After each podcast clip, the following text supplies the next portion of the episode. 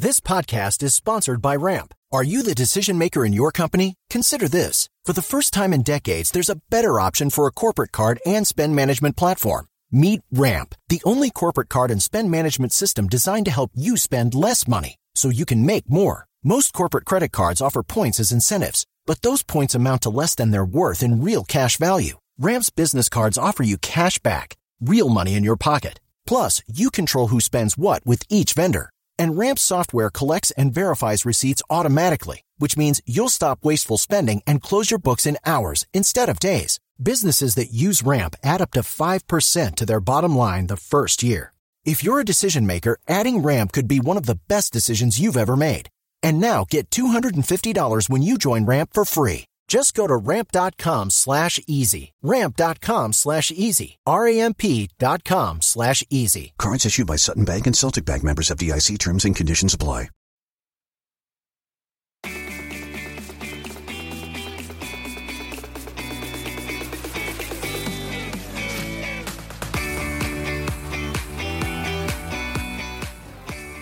Welcome to Sourcing Journal Radio, our weekly check-in with apparel insiders and thought leaders, which spotlights a variety of topics currently driving change in the market.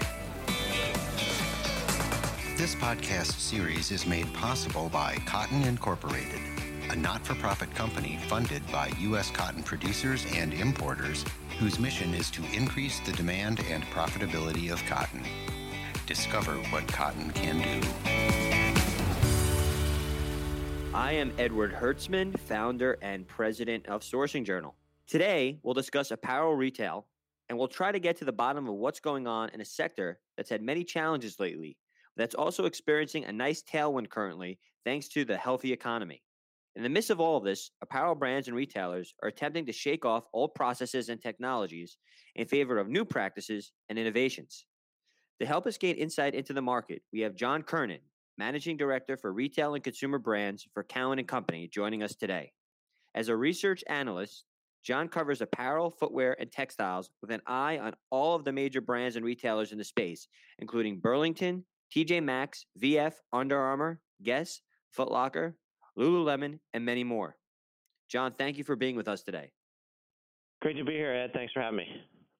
So, John, last year, it was all about the retail apocalypse, but we certainly haven't seen as many retailers going out of business this year, at least not in the apparel space. What's changed, and how much of it is dependent on the U.S. economy remaining strong? Yeah, sure. I think, there was a narrative in the press and the financial community last year about store closures, retail apocalypse, and the numbers we saw up until really Black Friday of last year were not very good. And then all of a sudden, everybody got their inventory in line. And at the same time, you saw retail brick and mortar traffic start to improve and actually increase.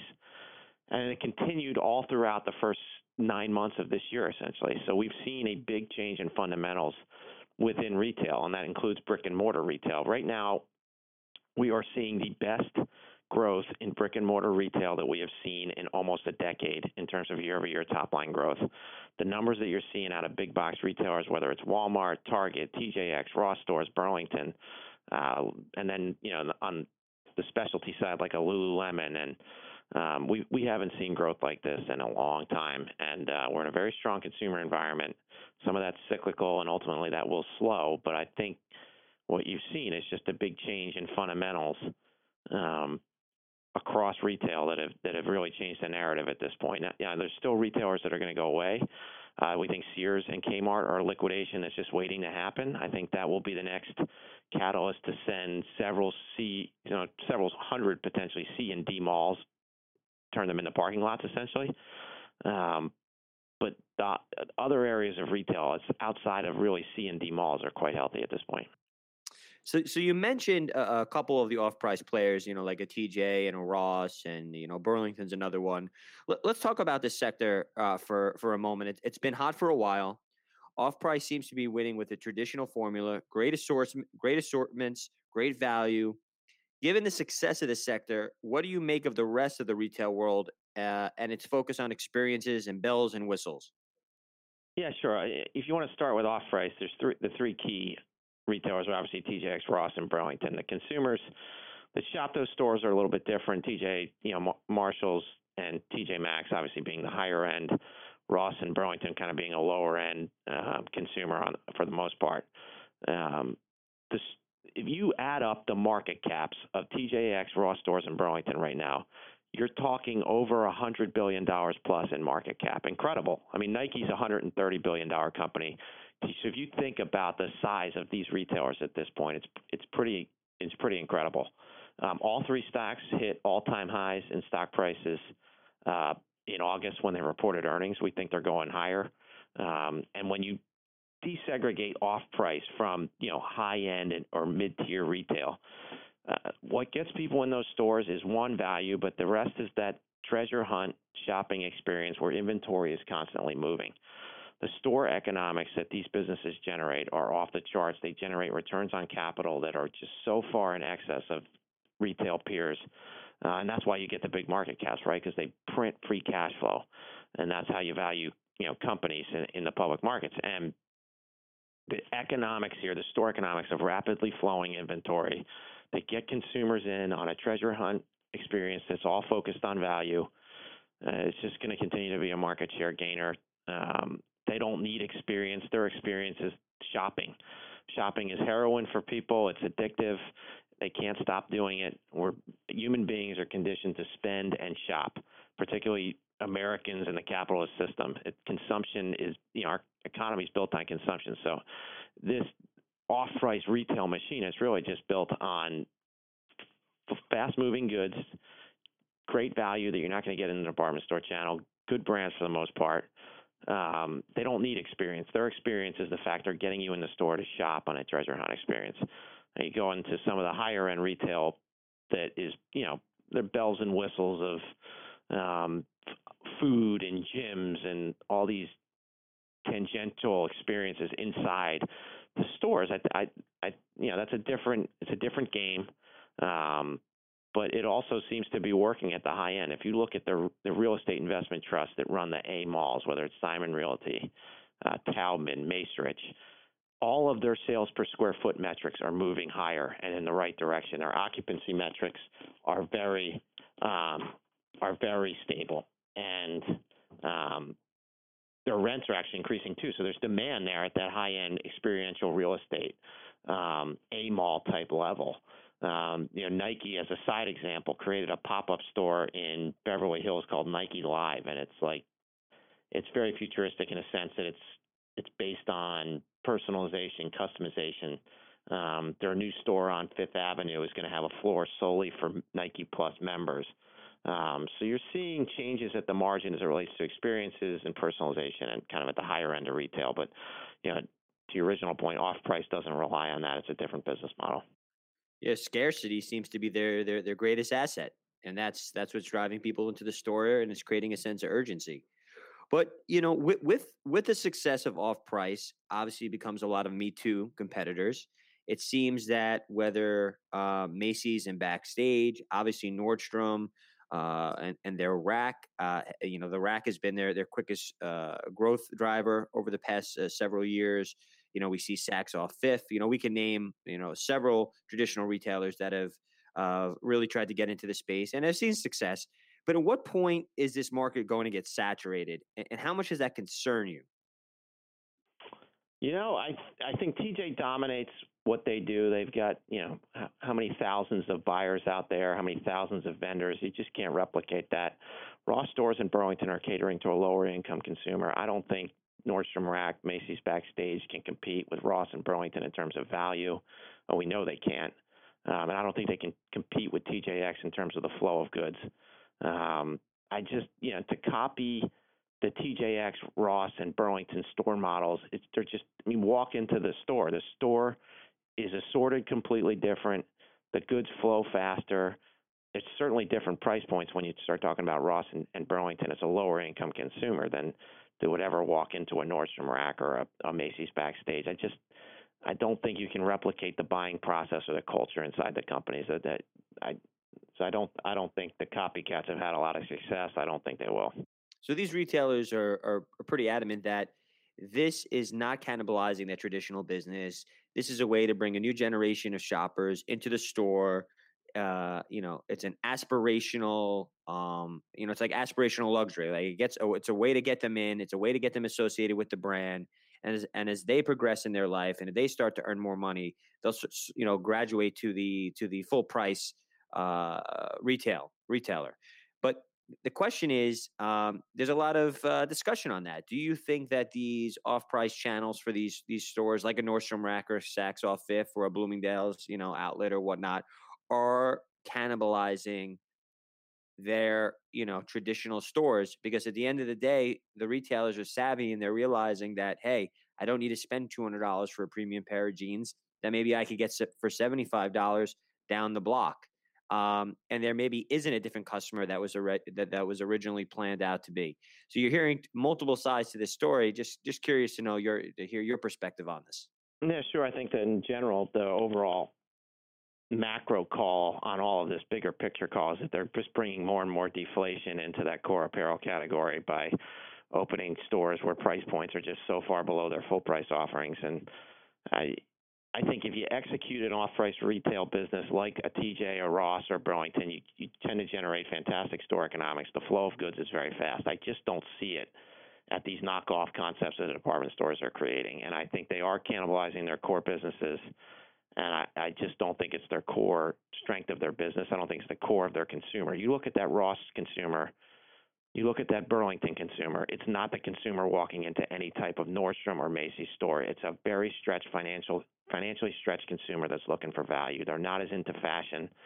Now, they like fashion, but they're really shopping for value, and I just don't see that type of value at the Backstage and Nordstrom Rack concepts. So I'm skeptical. I think they're just introducing more deflation. You look at a Macy's business, the whole business is based off of promotions. I learned that from you, Eddie. They start at 50. They know they're going to end at 70% off. The consumer now knows the game. The inventory turns very slow. The working capital model is terrible compared to the off-price model that's not getting caught with excess inventory on a seasonal basis. And I'm skeptical about these knockoff off-price concepts. So one more question as it relates to off-price, and you and I have had many offline conversations about this.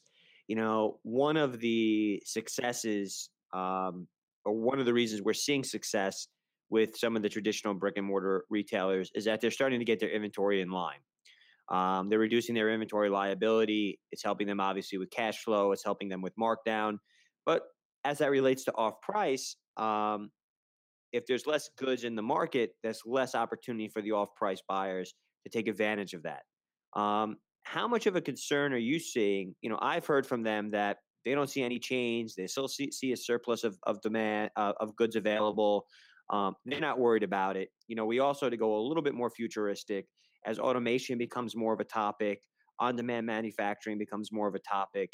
You know, the long-term prognosis could be that there could be limited inventory for these off-price retailers to choose from. And, you know, maybe not in a year from now, but maybe 5 or 10 years from now. So just, you know, what are you hearing among your circles? You know, it's obvious the big concern among institutional investors is that off-price will eventually run out of goods to source as the brick-and-mortar community gets their inventory back in line. I still think there's such an excess of brands and product out there, and the vendors are still desperate to keep a certain size in all these different categories. And we have not seen off-price suffer in terms of inventory availability. And, you know, home and electronics and other categories are also growing in a lot of these off-price retailers, so it's not just apparel. But I think if you were to listen to a lot of the conference calls that these publicly traded retailers and brands had over the course of the past 12 to 18 months, all they talked about was reducing their off-price exposure, whether it was Ralph Lauren, Nike, Under Armour, Calvin Klein, and Tommy Hilfiger with PVH. All they talked about was we're pulling out of off-price.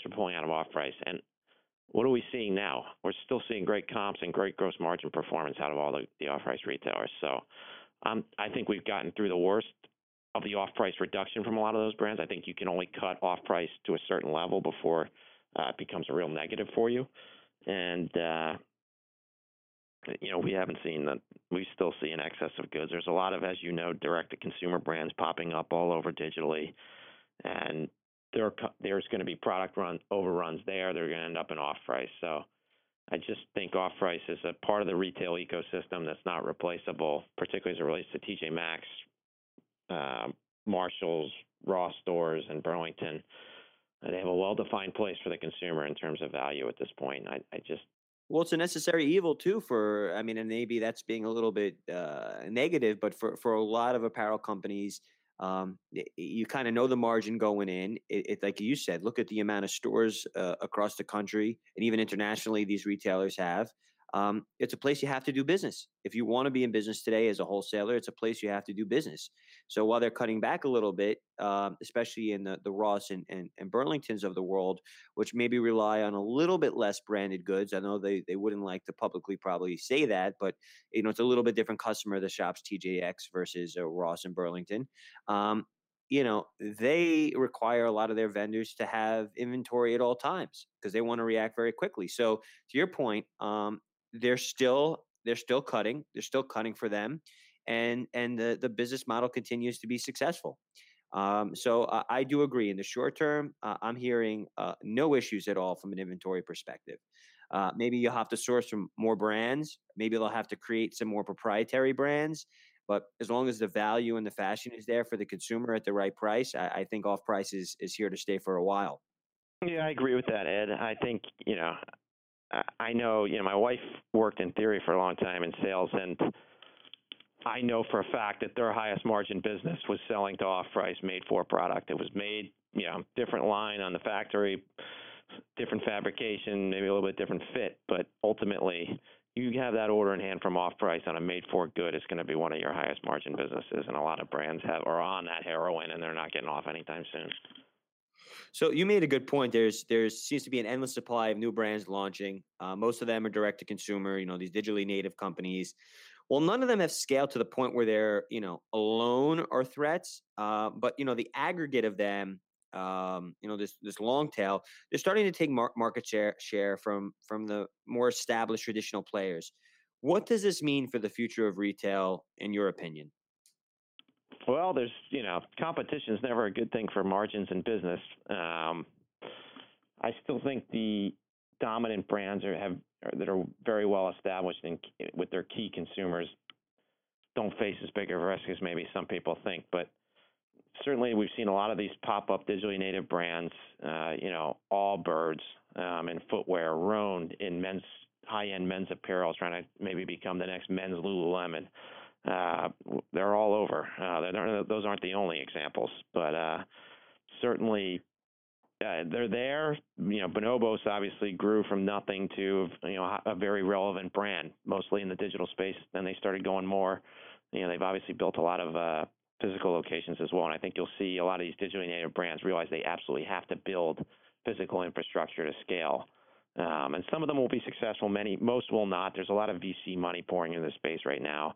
I don't think a lot of them will become profitable, but the ones that are going to work, will probably be, could scale to, $1 billion plus valuations, and they'll be home runs for somebody in the VC community. But I think a lot of these will ultimately struggle, but they're there gaining market share. When you say billion plus valuations, can you just back that into like what does that mean from a sales perspective? Like how much sales would one have to do to be valued at that type of valuation? Well, you look at the high end of retail right now, and want to see some super high EV to EV, enterprise value to sales multiples. Look no further than Lululemon, which trades 5 times sales. They're pushing a $20 billion valuation now with $4 billion in sales. They're pretty. That's obviously a very well-defined brand. They dominate their key markets. They have an incredibly loyal consumer, so that's a unique example. A Nike trades well over 3 times sales. These are like the high end. Luxury retail tends to trade 3 times sales for whatever reason. It's somewhat of an unwritten rule. If you can show a lot of growth and show that you have a very well-defined brand proposition, you stand for something, you're unique, you're authentic. Look at what Canada Goose has done. It trades 7 times sales. Granted, they're growing sales in excess of 50% year over year every quarter, but if you can come up with great authentic product and you've got a brand message that resonates, and you've got a fanatical consumer that'll pay insane, irrational prices for your product, which, you know, $120 for yoga pants and $1,000 for a winter jacket. You kind of define that as irrational in some ways. Is your wife listening to this right now, John? You know, you can certainly generate a very high valuation. You know, I'd be interested to, so that's deep. Yeah, if you can communicate an authentic proposition, high margins because you're selling stuff through at super high prices at full price, you can earn a very high valuation. I was shocked when Bonobos only got sold for $350 million, but they had a down round of funding. So, but there'll be more examples and successes like this. It's only going to make the old guard make things more hard for them in North America. That's why they're all reaching for growth in China and Europe at this point. So, you mentioned Lululemon, their success, and that plays into the athleisure category. And you mentioned Roan, and there's so many brands trying to capture market share there, especially on the men's side of the business. You know, where are we in this trend cycle right now? You know, have we seen a peak? Are brands still continuing to chase this? Is it still performing well? I don't think we're anywhere near peak. I think that this category in general will go through its ebbs and flows. Certainly 3 years ago, everybody was so hung up on athleisure. You had Under Armour, it was a $26 billion market cap. Now it's $9 billion. So that didn't work out so well. You had a lot of hype in the athleisure market. And it's building back up because you can see the sell-through rates on some of these businesses. And certainly when Lululemon's comping at 19% in their stores, that's pretty incredible and shows you the category's not even close to maturity at this point. But there'll be winners and losers. I think at the high end, you're seeing men wear much more technical product, whether it's dress pants to work. They've got some type of performance angle in them. It's in them now. The casualization of the whole workplace, I certainly think, is playing into some of this, where people are commuting in much more. You know, that ABC franchise that Lululemon's created in men's, that pant franchise is comping through the roof, and some of that has to do with the fact men are wearing these type of pants to work, and in other situations they wouldn't wear them before. And I'm speaking more on the men's side, but I don't think the women's side is seeing any slowdown either. So you and I talk about it. We buy those Theory suits, and they got stretch in them, or the neoteric pants, or the neoteric blazers. It's you could wear them out. You could wear them to work. I mean, it's unbelievable what some of the. I mean, that goes back to material innovation and the ability for. And this is where the supply chain becomes so important, because these brands are not only catering to consumer needs, but they're also developing unique products and unique materials that are able to transcend this day and night type of. Demand. But, I want to ask you a question. I know you cover Under Armour in great length. They've obviously had it's an interesting story, right? You know, Kevin Plank starting out with a booth and one shirt to amassing, a multi-billion-dollar company. He obviously has had some struggles the past couple of years, but where do you see him? Where do you see him right now? And what's kind of your prognosis on their business? Yeah, I know Kevin. I've been, I presented at his offsite house in Georgetown when, a year ago, when they were going through the initial plans of the restructuring. We presented some of our survey work. I think Kevin's a great guy. I think he's a great entrepreneur. I think that brand has made a lot of mistakes along the way. I think they walked away a little bit from their core consumer, which was hunting outdoor, and they made a massive pivot to basketball and streetwear. And I think they also made a big mistake in segmentation when they started selling the same product they were selling in Dick's and Kohl's. They were so focused on top line growth that their stock had such a enormous multiple on it at the time. 3 years ago, this was a $26 billion market cap. It's at one point it hit $5 billion at the low. So it was just an incredible turnaround in terms of investor perception. The brand obviously went through a massive deceleration in results in North America. It's still growing 20% plus internationally. But in North America, they lost focus, in my opinion, of who their core customer was. And they tried to make a massive pivot to streetwear and basketball. And, they've exited hunting. They've exited outdoor. That was who they grew up with, was that kind of Midwestern, Southern white male. And now they're making a massive pivot towards basketball and streetwear. And there's, you know, they're a workout brand, a gym brand, and they're trying to, you know, establish themselves as a player in the world of fashion versus Adidas, Nike, and Puma. And it's going to be difficult. We still, you know, their women's business has not taken off. I think they fed the beast in terms of the U.S. wholesale channel with their kids business, and you had every kid, middle school and elementary kid, decked out in Under Armour. And yeah, they sold a lot of units doing it, but what do you think that mom is going to be dressed up in Under Armour, dropping her kids off at school in her minivan? I don't think so. And then, you know, on top of that, you didn't have that. You saw them move away from the premium market. I saw their tech tees on promotion for $17 yesterday on Instagram. That's just that's a price point that's dangerous, because now you're playing in promotions. Right. You're not stimulating a consumer at the high end, and that's where all the money is. And it's interesting. I was reading the other day these limited drops with The Rock. I mean, are they just reaching for anything to stimulate sales right now, or is it, you know, like you said, they have to kind of return back to their core customer to really get that brand reinvigorated. You know, I don't know if necessarily going to Kohl's, as you mentioned, was the right move. It helps drive sales for the short term, but whenever you start to play in channels that are not authentic to your brand, or you're trying to just generate revenue for revenue's sake, I think it's very dangerous, and it starts to confuse the customer. I agree. And I think that, you know, they're a brand now that is heavily promoted throughout the wholesale channel, and they've done some stealth kind of mass promotions on their own DTC site, which, you know, are dangerous at times, because it confuses the consumer on pricing architecture and what's premium, what's not. They have not established themselves at the premium end of the apparel market anymore, and it's going to hurt them. You talked about The Rock. The Rock, you know, you walk into their directly operated brand house stores, the first thing you see is a mannequin of The Rock and all their gym gear. The very next thing next to that is a mannequin of a jacked golfer who looks like he can bench press 400 pounds. So you're transitioning from weightlifting to golf, and what's right after that? Basketball and shoes. It's a very, very confused environment, store selling environment. I think that's why you're seeing them pull back on a lot of their stores in North America. You know, they closed their brand house in Soho. They're opening a massive flagship in the old FAO Schwartz building. They've got to figure out, you know, you can't be across the street from Cartier, Rolex, and Louis Vuitton selling $17 T-shirts. So they have a lot of work for them cut out to do at the premium end of the market at this point. And they've done a good job with their new Hover shoe, which is, you know, it's a limited SKU. It's $120, $130 running shoe. It's the best shoe they've ever made from a running perspective, but there's a lot to do on the apparel side of things here before they. Let's not forget they got Nike Town down the block from them over there as well. Yep. Yeah, it's Nike's doing a lot of interesting things at the higher end.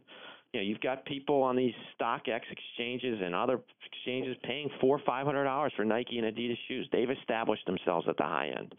Under Armour has not, and that's their problem at this point. So, interesting question. You know, you have these true athletic brands, and they've been affected by athleisure. And you walk into a Nike Town, and, you know, half the stuff is, this is lifestyle, and then this is, you know, true, you know, workout or true running. How are these brands differentiating themselves between what is true athletic and what is true athleisure? You know, all the money's not in gym, you know, in gym wear. It's in the athletic fashion side of the market. That's where the premium price points are, and certainly Nike and Adidas and Puma have done a good job there. Lululemon's crushing it at the super premium end of the market, but others are just kind of, you know, I don't see a lot of others at this point competing in apparel with those brands. So, John, I have two last questions for you, kind of open ended. You know, what is it that the traditional retailers need to learn from some of these young upstarts? How much of it is, in your opinion, supply chain? How much of it is product itself? How much of it is marketing? Where are these digitally native brands finding success? And what do you think these traditional brands and retailers need to learn from some of these new players in the market? Sure. I mean, I think it always starts with product. Product is what wins. The sell-through rates are always determined by product. Create great product. You know, authentic product, people pay full price, good things happen to your top line, your margin structure, you know, your valuation of your company. Supply chain is a big portion of it. You look at the most robust financial companies in the space, the Nikes of the world, the VF Corps of the world, the companies that print cash flow and have done it in a very stable manner for a long time, the Adidas of the world, the Inditexes with Zara's. Their supply chains are incredibly robust. They have massive scale. I think they all want to get faster, and they all will get faster, and they all need to get faster. But certainly if you want to hit that scale, you better have an incredible supply chain. The digital brands they're small at this point, so we don't know. You're gonna find out how good they are in terms of supply chain. I think they're so small at this point that we don't know much about a lot of their supply chains. I don't think any of them are winning on speed yet. I think a lot of them are winning just on marketing and good product. Do you think it's a dangerous business model to start a brand, raise a lot of VC money, dump it all into consumer acquisition and marketing, build up a lot of top line growth, not have a solid supply chain? Because that's not maybe where you come from. You have, you create a product that resonates with a small niche. You keep paying to acquire customers, but you have to keep raising because your churn rate is astronomical. Your consumer acquisition costs are astronomical. Is this a sustainable business model? For many, no. For the ones that have great product, they'll figure it out. It all starts with product and retail and consumer. If you have great product, eventually you can hire the people like Ed to do the supply chain and fix that. But if you don't have great product, you've got no chance, whether your supply chain is good or not. But if you have great product, I think you can eventually get the right people into the supply chain to figure it out. Spend the time on the ground in China, Bangladesh, and all those places, and ultimately build a good supply chain. But if you have good product, that's where it all starts in retail. Good craftsmanship, authentic story. You can win, but and eventually, I think you can figure out the supply chain. Some are much better than others, but the digital brands, I think, are they're winning on product right now. I'm not sure how disciplined and robust their supply chain operations are at this point. So, last question. I know Cowen and yourself, you do an extensive amount of survey work, trying to understand consumer preferences, demand, changing preferences. What are you seeing right now that the consumers are looking for, what they're disappointed about, and what do these brands and retailers need to do to keep up with these consumers in order to satisfy their needs and wants? I'm amazed right now watching all these consumer and retailers and brands at the pricing power at the high end of everything.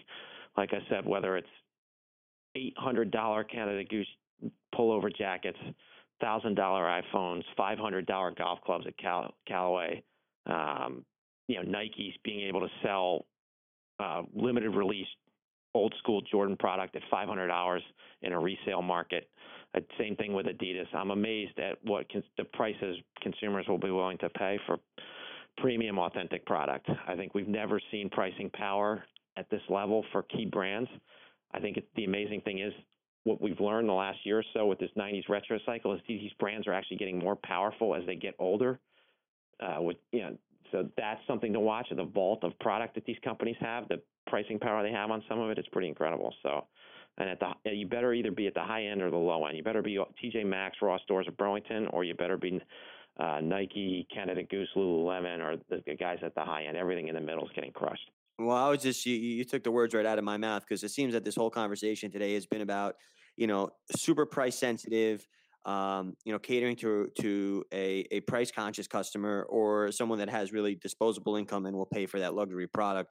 What does that mean for the people in the middle, the Bananas, the Gaps, the J. Crews, not them particularly, but there's an endless list, the J.C. Penney's, there's an endless list of these retailers that play somewhere in the middle.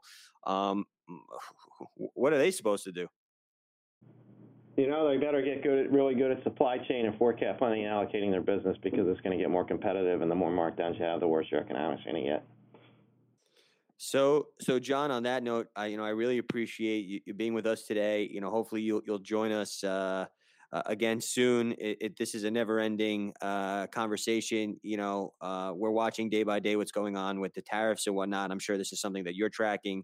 I'd be curious to see what the retailers and brands are saying on their earnings call as it relates to that. So please come back and join us in a couple months, and let's catch up and see how these brands and retailers are doing after Black Friday and the holiday season. You bet. Thanks for having me, Ed. All right, John. Take care. Join us for our 6th annual Sourcing Summit here in New York on October 11th. This year's Sourcing Summit is not to be missed. We have more than 20 amazing speakers lined up to lead thought-provoking discussions on why sustainability makes both dollars and cents, how data can deliver true customer-centric results, what the supply chain of the future will really look like, and what disruptors are doing that everyone else had better get a handle on. We'll be joined on stage by McKinsey & Company, Google, Wharton, Nike, Under Armour, Outerknown, Trendalytics, Lianfeng, and many more. Visit sourcingjournal.com to learn more and purchase your tickets today.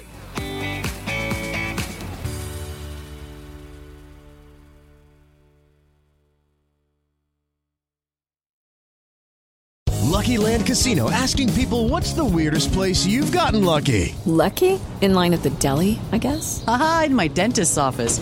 More than once, actually. Do I have to say? Yes, you do. In the car before my kids' PTA meeting. Really? Yes. Excuse me, what's the weirdest place you've gotten lucky? I never win and tell. Well, there you have it. You can get lucky anywhere, playing at LuckyLandSlots.com. Play for free right now. Are you feeling lucky? No purchase necessary. Void where prohibited by law. 18+. Terms and conditions apply. See website for details.